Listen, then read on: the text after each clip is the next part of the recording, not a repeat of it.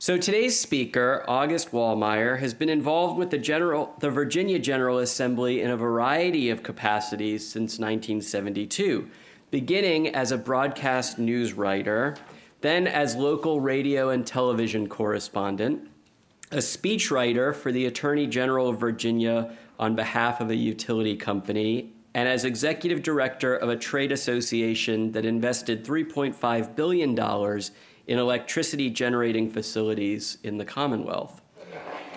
He is currently president of August Wallmeyer Communications Limited, a, a, public relations governmental affairs consulting firm representing a wide variety of clients in energy, fuels, waste disposal, and other industrial fields. And he is the author of The Extremes of Virginia, copies of which he will be happy to sign for you after the lecture. So please uh, help me give a warm wel- welcome to Augie Wallmeyer, uh, uh, who will talk to us about the extremes of Virginia.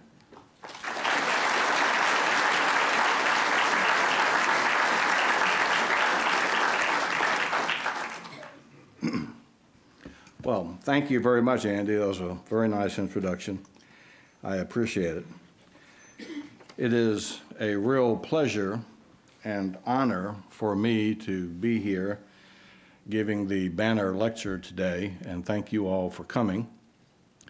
My wife Kathy and I are members of the Historical Society and have been to many banner lectures here over the years, and I hope that I can meet the high caliber of many of those speakers that we've seen here for a very long time. But since we're at the Historical Society, I'd like to start off by telling you a brand new historical fact that I learned recently on a tour of the Gettysburg battlefield in Pennsylvania. And as we were touring around, a group of people in a tour led by a national park ranger one of the tour members asked this question Mr. Ranger, he said, why is it that so many of the Civil War generals chose to fight their battles inside national parks?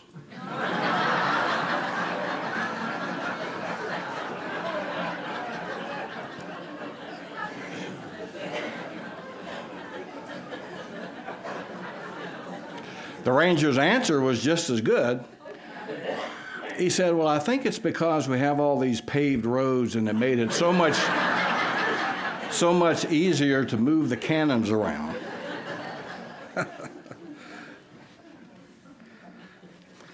the success of my book has frankly greatly surprised me, and the Richmond Times Dispatch is largely responsible for getting the word out. The book has been out for not quite a year. It's in its fourth smaller printing.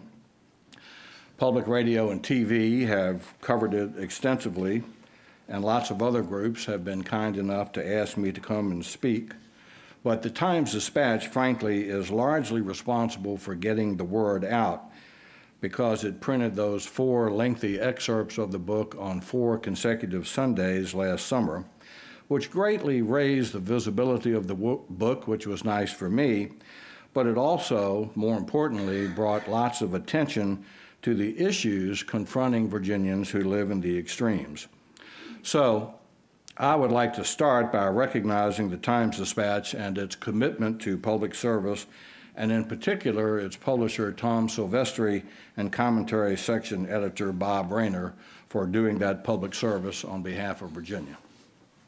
Thank you very much, yes. I wrote the book because I became convinced after 40 some years of being associated with the Virginia General Assembly. I started, by the way, when I was eight. I became convinced that there was a profound lack of understanding about Southwest, South Side, and the eastern shore of Virginia among governmental officials, with some important exceptions. But I really didn't think the members of the legislature, the current legislature, or any that I've been involved with for the last 30, 40 years, or the current administration again, this one or any for the last 30, 40 years, that they really understood and uh, what the situations were in the extremes. Today in Virginia, more than 50% of our legislators were born somewhere else. And that's not at all a bad thing. They have come here with new viewpoints, new ideas, new understanding of tough problems, all of which has helped Virginia. But I think it does point out that many of them didn't know and don't know much about the rest of Virginia, especially the rural areas. And my simple minded view of the world was that if they don't understand the situations in the extremes, it's pretty unlikely that they will stumble across anything to really help. And so that's why I wrote the book. Let me give you a quick description of the areas that I've called the extremes. Far southwest Virginia, primarily the coal producing region of the state. South side Virginia, the old furniture, textile, tobacco, and manufacturing belt the counties that essentially border the North Carolina line, or you can think of it in terms of from Franklin to Franklin. That is the county of Franklin on the western side and the city of Franklin on the eastern side of what we refer to as Southside Virginia, and the eastern shore, those two counties at the southern end of the Delmarva Peninsula. Now, a very quick flyover, if you will, of the extremes, starting in Southwest, to bring you up to speed with what I have found and what's included in the book. This is what many people think when they think of Southwest Virginia derelict factories, abandoned buildings, factory towns that no longer are vibrant and working. Or they think about this the steady decline of coal mining of mining jobs, the mainstay at one time of the economy of Southwest Virginia. Very high unemployment. Or, as my friend Jack Kennedy, who is clerk of the court in Wise County, said of people from Southwest Virginia, he said, Most of us are artists, meaning we draw checks from the federal government. And he says in Wise County today, more than 50% of the people who live there receive one or more forms of government assistance. But here's another snapshot of Southwest Virginia. The data show Southwest compared to the state as a whole. Declining population in Southwest Virginia. In the first five years of this decade, the population has decreased almost 2.5% while the population of all of Virginia has increased better than 4%. Young people, especially, are fleeing Southwest Virginia in search of jobs and opportunity. Many more people without health insurance, low employment, high unemployment, an exceedingly high rate of poverty, 18.2% compared to almost 12% for the state, a very high suicide rate, and major problems, especially opioids and methamphetamines. Now, a quick look at Southside Virginia. Many people have this view of Southside, the former home of Virginia's manufacturing, tobacco, and textile industries. And in a single century, the last century, Southside became an economic powerhouse. It was the financial engine of Virginia. Southside in those days actually generated so much money in tax revenue that it basically financially supported little outposts like Fairfax County. Things have changed a lot. Southside created thousands of jobs in manufacturing and textiles and tobaccos, made many people very wealthy, and then seems to have become complacent, de emphasized the need for education. Many people in Southside would tell me the story of in the good old days, if you were employed at one of the textile mills or the furniture factories, and for whatever reason that you lost your job in the morning, chances were pretty good you'd have another job, maybe a better job, by lunchtime. Now, their uh, Southside did not foresee changes in the global economy, changes in commerce, did not foresee the effects of reduced tobacco use, and slid into decline where it is now. Lots of decrepit factories and abandoned businesses. But there is some progress. Here's the same building you saw a moment ago, and an example of some renovation and good things that are happening. This is in Danville. Like Southwest, South Side has pockets of beautiful scenery, picturesque towns like this one in Clarksville, and for those who have jobs or money or both, it is a beautiful, wonderful place to live. But again, the data. Many of the same problems as Southwest Virginia declining population as young people leave in droves, fewer people working, more unemployment than Virginia as a whole, nearly double the rate of poverty. But to its credit, and for reasons no one ha- that I have found has yet been able to explain, uh, lower suicide rates and fewer drug fatalities than Virginia as a whole. Now go to the beautiful Eastern Shore, which is a quiet, tranquil, beautiful place that for lots of legislators is essentially out of sight and out of mind, in the words of State Senator Lynwood Lewis.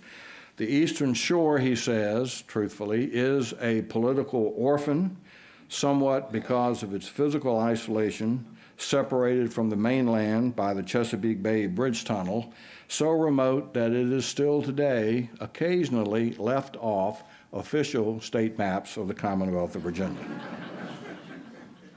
Lieutenant Governor Ralph Northam is from the Eastern Shore, and I had the privilege of interviewing his elderly father in doing the research for this book. And his father said to me that if it wasn't for the Chesapeake Bay Bridge Tunnel, there are lots of people in the Eastern Shore who would still be living essentially in colonial times. But the Eastern Shore also has high tech launch facilities. The Mars facility, that is the Mid Atlantic Regional Spaceport, is there. It has a wonderful backbone of high speed internet, thriving agriculture and aquaculture, and recreation are all signs of encouraging future prospects for those who seek change on the Eastern Shore. But again, those pesky data come back and show it has much in common with Southwest and South Side and many differences with what I'm calling ROVA, the rest of Virginia. Declining population, twice as many more without health insurance, higher unemployment, higher suicide rate, much higher poverty rates, and higher fatal opioid drug overdose rates. Eastern Shore, Virginia. Well, let's step back a minute and think a little more broadly about America's rural areas and what some others are saying. The Wall Street Journal did an interesting uh, article a couple of weeks ago, perhaps you saw it, and said that rural America is now the new inner city. And this is a fundamental shift in our economy and in our social fabric. Quoting the Wall Street Journal, where today are teenagers most likely to get pregnant? Not the inner city anymore, rural areas. Where are working age men most likely to be unemployed? Not the inner city, now rural areas. Broken homes. In 1980, rural areas were the least likely places to find divorces. In 2015, they had become the most likely places. In 1980, inner cities ranked worst in seven of nine major categories. Now, rural areas rank worst in all nine categories. In terms of poverty, college attainment, teenage births, divorce, death rates from heart disease and cancer, reliance on federal disability insurance, and labor force participation, rural counties rank the worst in the United States. And lots of others independently have done studies and agree. Very recently, in a report by the United Way of Southwest Virginia, it has counted people that it refers to as ALICE, which stands for Asset Limited, Income Constrained, and importantly, employed people. United Way says such folks are the forgotten middle of those in need because They don't meet federal poverty requirements because they make a little bit too much money, but they're not out of the woods in terms of being able to make it. To be clear, these people, these Alice people, are not the people who can't afford to buy the new iPhone or to subscribe to HBO. These are the people who struggle for basic necessities, struggle to pay their mortgages or rent. They attempt to save for a rainy day, to buy their children the most basic of school supplies. People essentially who are one car repair bill away from major financial disaster. And the United Way of Southwest Virginia says there are 1 million of such people in Virginia today. Now, sure, there are lots of other areas that have extreme poverty and have some of the same problems. But uh, it, I reminded one of the first interviews that I did for this book was with a minister in a church, a beautiful, wealthy church in prosperous Williamsburg, Virginia. He had been sent there very recently after spending seven years in Southwest Virginia. And his message to me was correct. He said, Augie, there are lots of poor people everywhere across Virginia.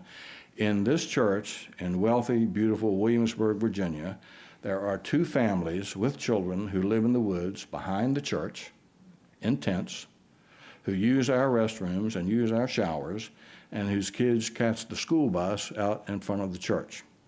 So his point is well taken. There are poor people and people in great need everywhere.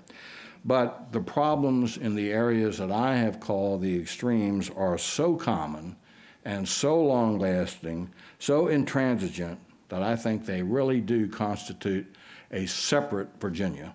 That's one that we don't see here in the capital. Well, if you're not depressed enough already, Let's talk about illegal drugs for a moment. Here are the top three causes of death in Virginia. You may know that in 2013, drug deaths overtook both gun and motor vehicle deaths and became the number one cause of death in Virginia. Again, notice here the trend line beginning in 2012 and 2013 when fatal drug overdoses became the number one method of unnatural death in Virginia. There's another way to consider that trend line.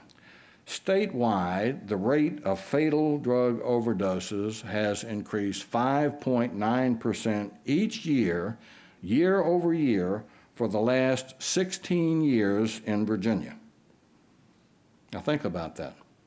Has your retirement savings increased 5.9% each year, year over year, or your 401k, or anything else that you know of? I think the answer is no, at least it is for me. Drug overdoses are a huge and growing problem in Virginia. A few details. Many more males are dying, dying from drug overdoses than females, and it is not what most people think. It is not the young gangbangers. Fatal overdoses are mostly happening to middle aged males in the 25 to 54 year old age bracket.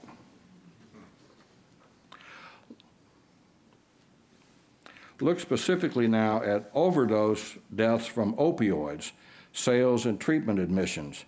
As sales of opioids, the top green line, increased, by the way, while the manufacturer was falsely claiming that OxyContin was not addictive, while sales increased, opioid deaths the red line increased, and admissions for treatment increased correspondingly in Virginia.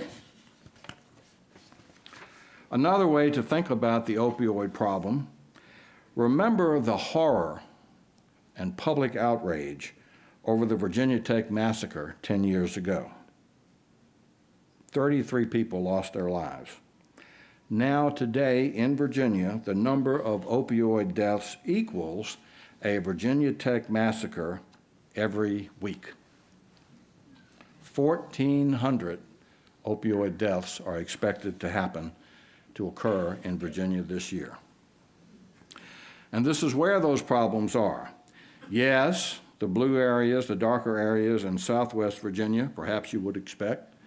You'll see other areas shaded in South Side Virginia and the Eastern Shore, but also look at Northern Virginia. This is a problem consuming our state and affecting virtually every part. Now think about the related problems of heroin and fentanyl. Here is evidence that the drug wholesalers and pushers are pretty savvy business people who know that if you can lower the cost of production, you can make more money. Because oxy is expensive, addicts often turn to heroin. Drug suppliers, though, mix a substance called fentanyl with heroin, which makes it both cheaper for them to produce and provides the addict a more intense high because fentanyl is much, much stronger than heroin. Addicts end up buying what they think is heroin, but the mixture with fentanyl being much more potent, the result is that the users accidentally overdose, many of them, and die. Think it doesn't affect you? Aside from the monetary and human cost to the drug users, there are significant public health costs for the rest of us that we're all bearing. For example, there is a remarkable rise in the exposure to hepatitis C due to needle sharing, and Richmond, where we are today, has the dubious distinction of having the highest rate in Virginia. And the Centers for Disease Control reports that HIV outbreaks related to needle sharing are now likely to occur in Buchanan, Dickinson, Lee, Wise, Tazewell, Patrick, and Wythe counties in southwest Virginia.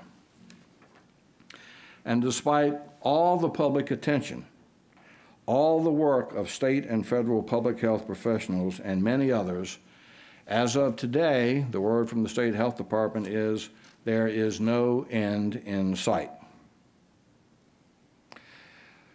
So, are opioids and heroin and fentanyl the only major drug problems in Virginia? Unfortunately, not.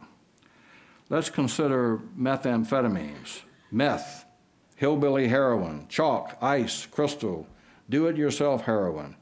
Call it what you want, it has now replaced the moonshine stills of the last generation in southwest Virginia. Methamphetamine is a powerful, highly addictive stimulant, uh, stimulant that affects the central nervous system. It's a very dangerous and deadly drug, very hard to kick.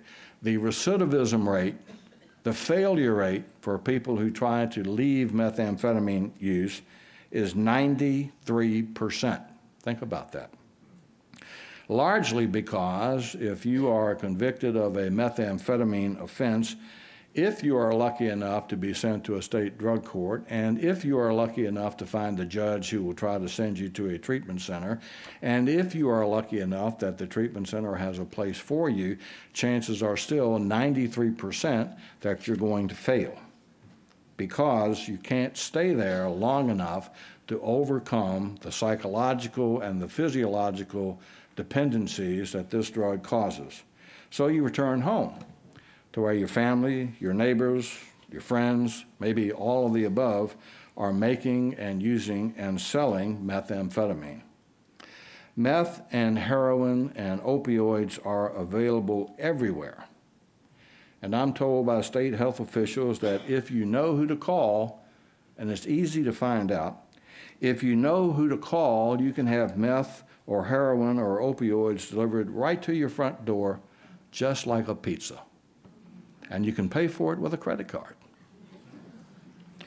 Meth is a particular problem today in southwest Virginia, but in the words of the state police investigator I interviewed, it is spreading like a cancer into the Shenandoah Valley and eastward throughout Virginia. Well, if you're still not depressed enough yet, let's talk about unemployment and jobs for a moment the favorite topic of our governor, who very recently announced the official unemployment rate for Virginia had hit a 43 year low, down to slightly less than 4%, which really sounds good.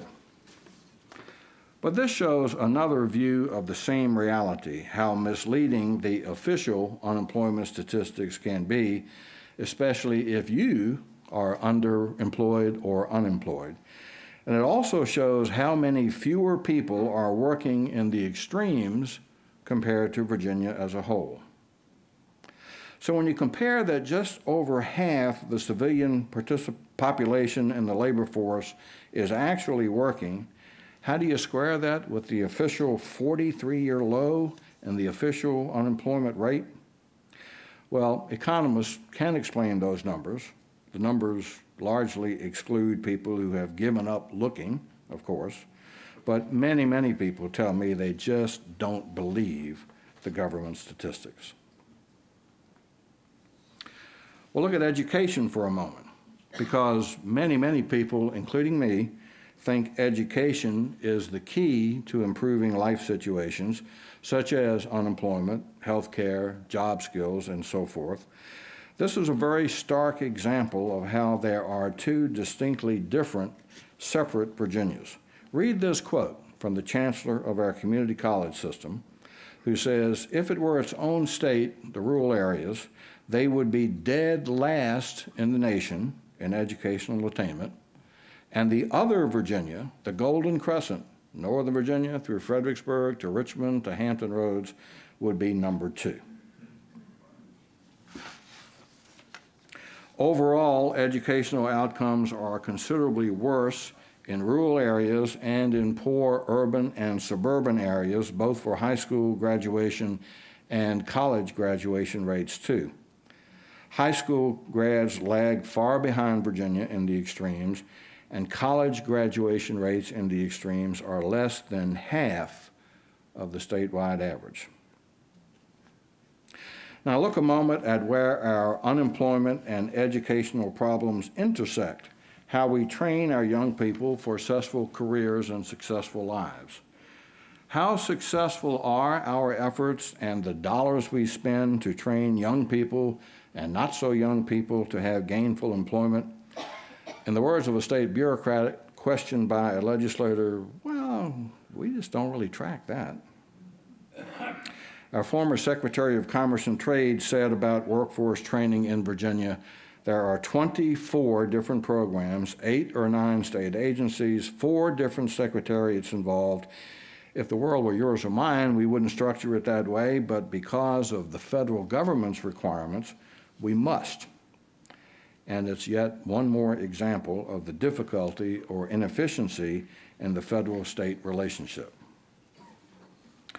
Well, let's recap quickly what we've talked about so far. In the extremes, the population is shrinking, and especially young people are moving away. And I'm not at all sure that Virginia understands the ramifications of an older, grayer population and what it means if it continues for another decade or two high school and college graduation rates significantly lower. And again, I'm not sure that we realize the long term effects of an inadequately educated population, especially now as we struggle with federal defense cutbacks and struggle to entice new high tech employers to Virginia. Significantly more lack health insurance, the labor participation rate fully 10% lower. What is the long term effect on social services, on unemployment compensation, on continued and increasing dependence on the government. Household income 40% less, poverty rate 67% higher, the suicide rate 18.8% higher, opioid death rates 56% higher, and health rankings in the rural areas of Virginia that I've called the extremes are in the bottom one third of Virginia. Well, if you are poor, speaking of health rankings, even if you are a working poor person in Southwest or South Side or the Eastern Shore, you probably know about RAM, the Remote Area Medical Clinic. This one in Wise County about two weeks ago was the 18th annual such event in Wise County. This is where, if you sleep in your car and stand in line starting at about midnight, you might be one of the lucky ones admitted for free health care at 7 a.m. Or you might be turned away to wait until tomorrow, or perhaps to wait until next year. There's a small army of volunteer doctors, nurse practitioners, nurses, helpers, and others who offer cardiovascular help, dental extractions, audiology, ENT diagnosis and treatment, diabetes counseling and management, optometry, and lots of other health related services. They'll make you a pair of free eyeglasses, they'll give you new false teeth, they'll fill your prescriptions, they'll give you new or gently used clothes and shoes, or they'll even give you children's books for your kids if you can't afford them. And at the end of this three day outdoor free health clinic, which is held, by the way, in tents and livestock stables that were used the week before for the county fair, the dentists, who call themselves the MOMS, the Missions of Mercy, the dentists will measure their success by how many buckets of extracted teeth they pulled this year compared to last year. This is here. This is in Virginia. Think we're the envy of the world? Here's a documentary video crew from Amsterdam in the Netherlands reporting on the state of healthcare in rural Virginia two weeks ago. Well, here's another way to look at healthcare and life expectancy, perhaps the most basic way of all. If you live in the extremes, how long will you live on average? The first nine counties listed are all in southwest Virginia, and the red numbers indicate the number of years on average that you will die earlier than the Virginia average. Here's the same information, but adding in mortality rates for some nations. And the good news is that if you live in Wise County, Virginia, you likely will live longer than if you lived in Trinidad but your life expectancy will be less than if you lived in Nicaragua or Uzbekistan or Latvia or Serbia or Algeria or Colombia. But also notice this if you live in Fairfax, Virginia, your average life expectancy is 10 and a half years more than if you lived in Wise County. Well, we've gone through a lot of information and it ultimately leads to a point where you ask, what do we do, if anything? And I say, if anything, because speaking for myself, I would not want to change or disrupt what makes each part of the extremes unique and wonderful. I would not want any part of the extremes to become like Northern Virginia or Richmond or Norfolk. And there really are at least two competing views. One, is a minister in Big Stone Gap who doesn't favor any changes really and says to me candidly that if people here didn't like it, they would have gone somewhere else long, long ago. And there are people who think that way sincerely. But I have found many others who want access to better education, to better health care, to jobs, and to opportunity. And like a supervisor in Accomack County on the eastern shore, he said, don't treat us like second class citizens. We want parity with the rest of Virginia. My conclusion is that we need expert help. I have really nothing but affection and admiration for the Virginia General Assembly. I've been there for a long time, as was said earlier, and I am not critical of state government, except perhaps for not realizing how badly people in the extremes need help. But I feel very strongly that we need an infusion of more expert, outside, and unbiased help to tackle some of our most persistent long term and lingering problems. We need help from people with more and more varied experience, global knowledge, familiarity with similar problems in other places, and in other cultures. Some of the problems in the extremes are decades old, some are centuries old, but we do have the resources to try different approaches, to challenge our assumptions, and to seek new methods. The alternatives are complacency and acceptance, both of which I think are unacceptable. The alternative is to say passively to the 10% of Virginians who live in the extremes, well, good luck and figure it out yourself. Virginia, unlike most states, is a commonwealth, and I think that label is meaningful. It is a commonwealth, and it is time to think differently and to think bigger. My advice to the legislature and governor and to business and civic leaders and other interested persons, including you, is that we do need some band aids now for education, especially, and for law enforcement and drug enforcement. But we need to understand the why of these problems as we think about long term strategies. We need to plant seeds now that will grow and mature in the next several decades. We need, in short, to take the long view and address the underlying causes and the issues. The first and biggest challenges, in my view at least, are that it is imperative to stop young people, especially, from leaving the extremes. That means they need good jobs, which means they need employers, they need companies, which means we need better education, which means more money or more effective money for education, for schools, and for teachers. They also need role models, which they sorely lack today. Well, how do we do it? I'm gratified that there is now a small group of people thinking about these problems and proposing solutions.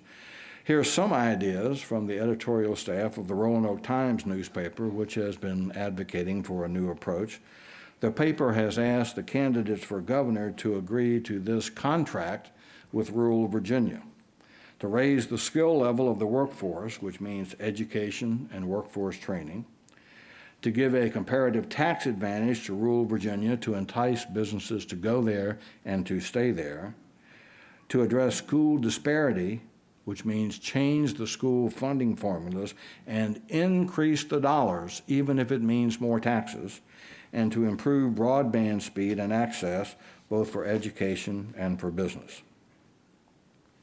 And there are lots of other ideas too. People are very, some people are very interested in ecotourism as being a revenue source and a jobs creator. Some people are interested in the legalization of cultivation of marijuana, which the legislature is studying today and has not yet made a decision on. Some people have even proposed relocating some state agencies to the extremes to take advantage of that high speed internet system that we have built with money from the Tobacco Commission. And some people favor cross pollination, if you will, of students who attend UVA in Charlottesville with students who attend UVA in Wise. The good news is that more and more people are becoming aware of these problems. The bad news is today there's really no consensus about what to do. These are some of the ideas uh, uh, announced recently by Stephen Moret, the new head of the Virginia Economic Development Partnership, and some of these are very similar. Expand computer science, more workforce training, reduce taxes, offer incentives to companies going to rural Virginia, and create mixed use developments to attract young people who, he is convinced, will not go to a rural area that doesn't have a Starbucks or a performing arts theater or a decent library or a place where young people can congregate and have an experience that they can't have today in rural areas. But I note, as good as these ideas might seem to be, that from my perspective, the focus here seems to be only on jobs and dollars, which are very important, but these goals don't address the problems of drug use or the lack of health care and so forth. Well, not surprisingly, there are lots of different suggestions, which is why I say again that I think we need some expert help. But this is a big job, and it's a generational problem, and it's not going to be easy to solve it or to fix it or to improve it. And so I think it's fair to ask do we have the resources, do we have the money to tackle a problem this big? I think the real question is can we afford not to tackle this problem? Our current two year budget in Virginia tops out at a little better than $104 billion, meaning that we are on average spending a billion dollars a week in Virginia. And I contend that surely we can find some way to spend some serious money, several millions of dollars or more, to find solutions or workable remedies to these long term intransigent problems. But I also think it's fair to ask the question can these situations be improved or be bettered? I think the answer is yes. Improvements can come, even to difficult, long standing generational situations, with effort, time, and resources, and importantly, with government, business, civic leaders, the religious community, and others all working together. And I use this example. Consider cigarette smoking. The Centers for Disease Control reports that adult smoking in 1965 was 42.5% of the population, and it has now declined to 16.8%. And that's for a product that is an ingrained, chemically addictive product. And it shows, I think, the result of government, public, private efforts all working together. And I think it shows that very tough problems perhaps are not insoluble, that they can be improved with time by working together.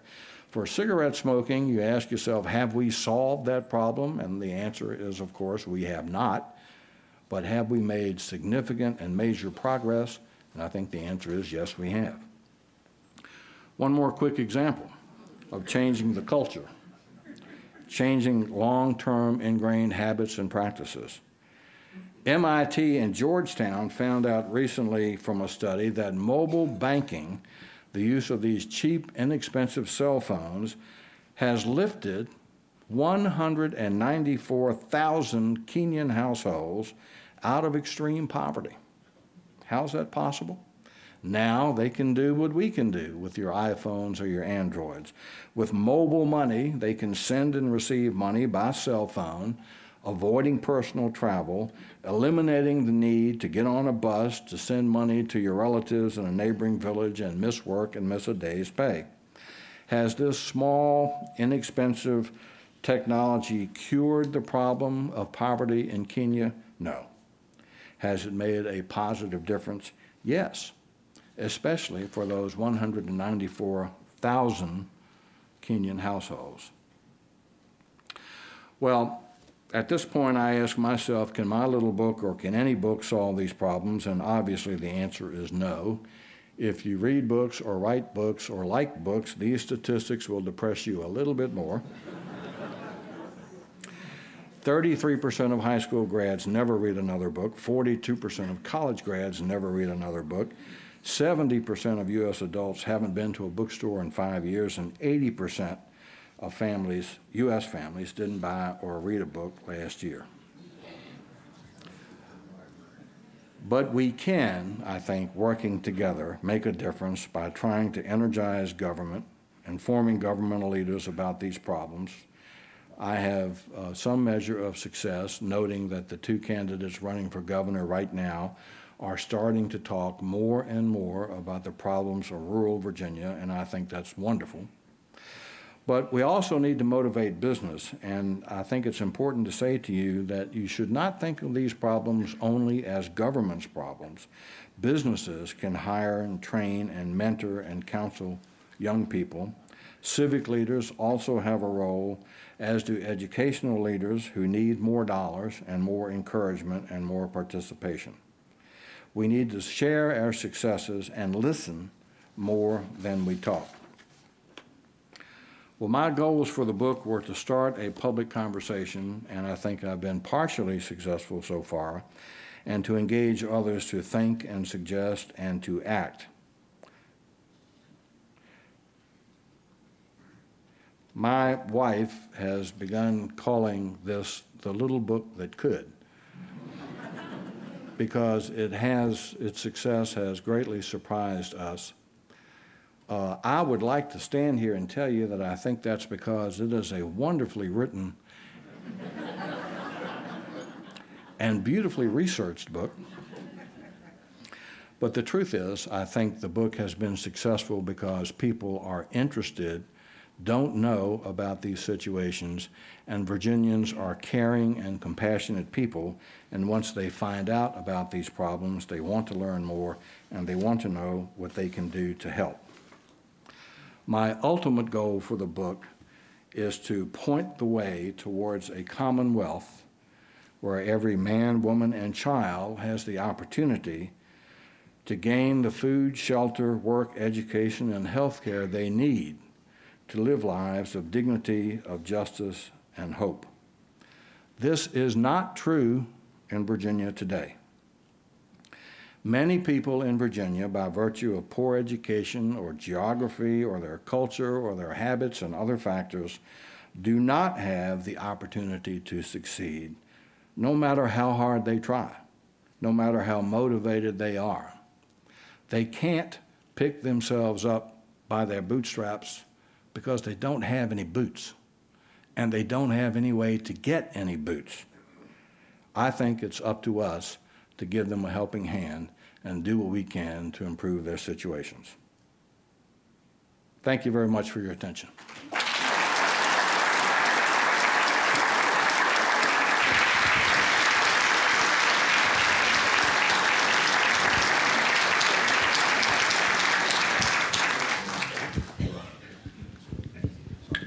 Uh, very interesting talk. Uh, in your research, uh, have you come across rural areas in other states that uh, have found at least a partial solution to these problems? The short answer is no. Um, other states have similar problems. You can go to Southwest Virginia, for example, and find conditions very much like Tennessee, like uh, Eastern Tennessee, like Western North Carolina. Uh, I have not found in my limited research, and I'm a one man band here, but I have not found any state that's taken on the scope or the broad palette of these types of problems in any organized way. Lots and lots of little programs that we in Virginia have tried and other states have tried as well with mixed success. Some have worked, some have not. But I've not found any state that has done anything meaningful that's come to my attention. Yes, sir. What are the politics of the area? In other words, what percentage are Democrats and what percent are Republicans in the various areas? Well, there was a guy in Southwest Virginia who voted for Hillary Clinton, but they ran him out.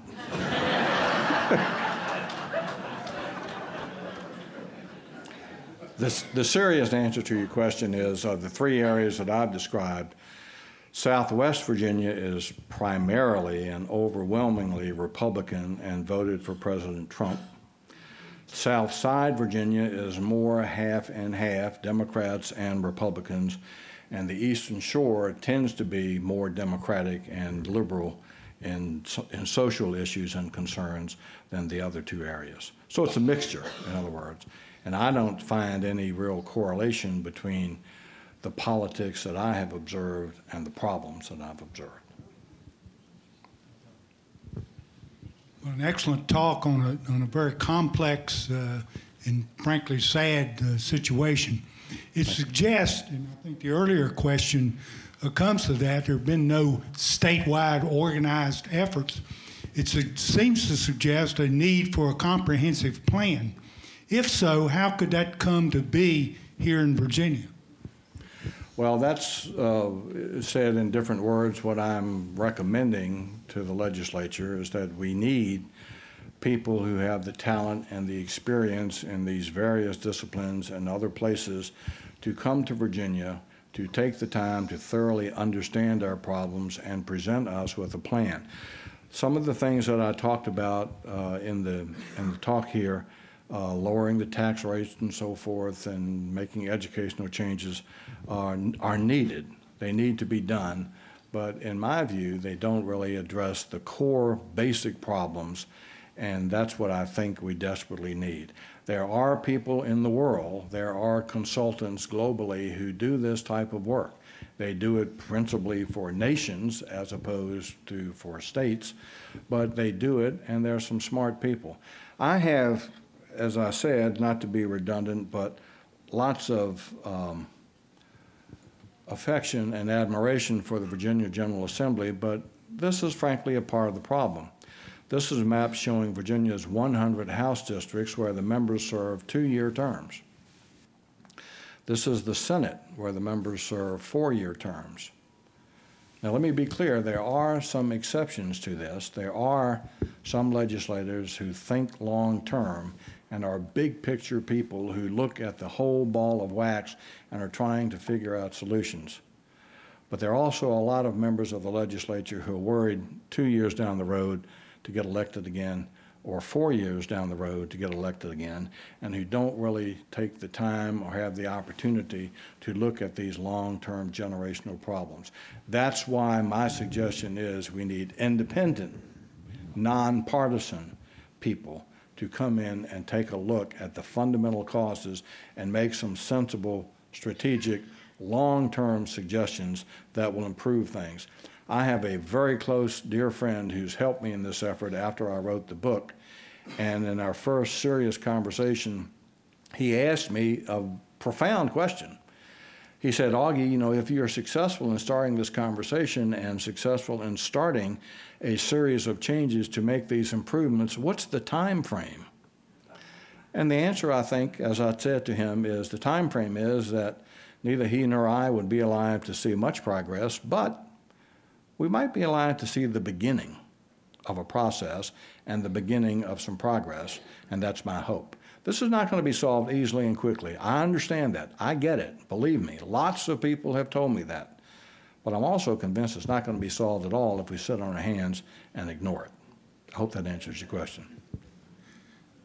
Yes. Just, just to ask you, you're going to be briefing the legislature, is what, what I understood.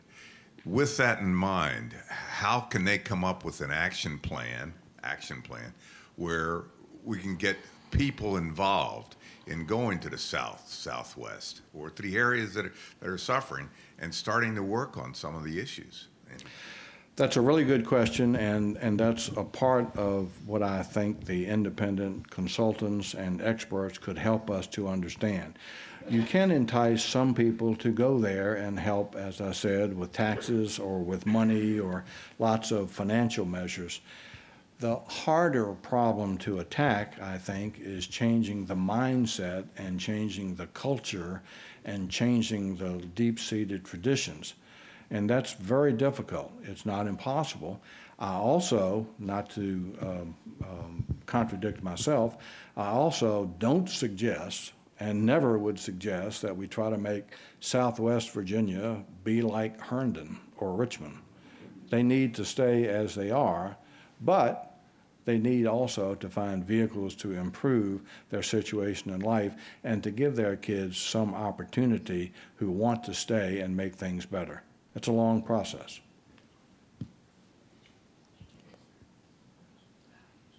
Anyone else? There's someone behind you back there. Okay. I don't have a microphone, but I'll talk loud. You asked which area of the world or country has experienced the improvement you're looking for, the answer is Texas. Did you say Texas? Texas. Okay. It started in Houston at the beginning of the Depression. Houston being an oil town, it's a very cyclical economy. They, city fathers of Houston raised twenty-five million dollars to entice the University of Max Baylor in Dallas to move its med school to Houston. Since then, the first radio broadcast from the moon started, hello, Houston. The eagle has landed. Great. Since then, you see constant ads for tourism and the variety of different experiences, which we have in Virginia. But Texas is advertising. Well, that's, that's good information. Thank you for that. I'll, I'll look into that. Question you. Yes, sir. Is there The questions are okay. Sometimes the answers are harder. good ideas coming to in the morning, several days later, do you have an email address we can send those? Good question. There it is. And I, and I, I appreciate your comment and your question, and I mean that sincerely. Uh, I'm on sort of a little personal crusade to try to raise the awareness of these problems and to look under every rock I can find for allies and ideas and solutions. And so I would welcome any comments or questions or criticisms you have about what I've outlined to you today. And here's the email. It's, I'd be happy to hear from any of you. Yes, ma'am. Thank you for coming and speaking to us today. It's been very interesting. Recently, little school districts in the various cities in Southwest Virginia consolidated. There's a Wise County School District. Why didn't Norton join them, the city? I, I can't answer that. I don't know. I know the school districts have been consolidating generally because of the financial pressures that they face. Uh, the school districts from Southwest Virginia came to the legislature this past year in January and plead, pled for relief and for help because their money comes from a complex formula that's based essentially on how many students that they teach. Well, with the population decreasing, their dollars were decreasing, and they were really in a jam. They were in a jam such that there are some school systems in Southwest Virginia that were telling their students at the end of the day, when you come to school tomorrow, make sure to bring your own toilet paper because the school system can't afford it anymore. The teachers had stopped giving tests and quizzes on paper because they couldn't afford to buy paper anymore. So the financial pressures are very real. The legislature, to its credit, listened and heard, and in a very tight budget year, found an additional $7 million to bail out these school systems. That was wonderful. I applaud them for doing it, but that's a Band Aid, and it'll be gone by next year.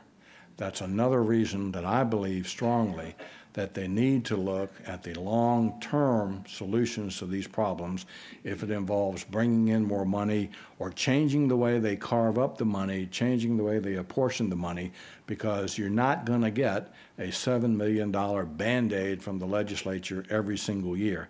It just doesn't work that way. Yes. Hi, we have a question from one of our online viewers. Amy is watching us all the way from Louisville, Kentucky. Hi, Amy. and, And she was wondering if you could possibly discuss or talk about any grassroots movements that are making any progress on this. I wish I could rattle off a bunch to you, um, but I can't. There are a number of people, as I said at the beginning of the talk, who've read the book or heard me speak and are interested in these problems, and that outpouring of concern has been very encouraging to me. Uh, but it's not yet bubbled up in the form of any grassroots efforts. I received a wonderful email this morning from the new head of the Mountain Valley Community College who said the book, I'm not boasting, but she said the book, you know, perfectly captured the terrible situation that we face. And we are looking for answers and we are looking for allies. Maybe if I come back next year, I'll have a list of, of people or organizations that have stepped forward. Today, I do not. So one more question right here in the front. Sure. Uh, you've uh, talked about the interview with the chancellor of the community college uh, system. What recommendations uh, did you both come up with in terms of the role of community colleges? And secondly, would you say a few words about infrastructure, transportation, and the highway system? Sure. Um, the community college question first. The community colleges have really changed direction in the last several years and moved more from the first two years of a four year college curriculum type uh, of education into one now that's trying to train people for uh, advanced manufacturing and related fields. It's greatly increased its emphasis on education and on technical matters to try to attract people to that. The chancellor of the community college told me, and I thought it was a very uh, profound statement. He said, You know, we have greatly oversold the four year bachelor's degree. That's not what uh, employers are looking for these days. They're looking for people with more specific technical training that they can apply in manufacturing situations themselves. And so that's his answer. I'm not smart enough to know the answer for education, except that I think it's painfully obvious that we need to spend some more money and to spend the money we are spending more wisely. Your transportation question is a very good one. I went to this um, remote area medical clinic in Wise County, and from my home in Goochland, that's six and a half hard hours on the road. And, you know, that limits how often I go. More importantly, it limits the people who live there and it limits their ability to go somewhere else for a higher paying job. It also limits their ability, frankly, to just function and live like we do here in the Richmond area with the transportation system that we have. Ours isn't perfect, but compared to what they don't have, it's light years above. It's a huge, big problem. There's no question about it. And it's, and it's a problem that can be partially solved with money. Money's not the answer to all of this, but it's a part of the answer. Well, you'll be up in the, up in the lobby if you have any other questions or comments, but let's give it one more round of applause. Thank you very much.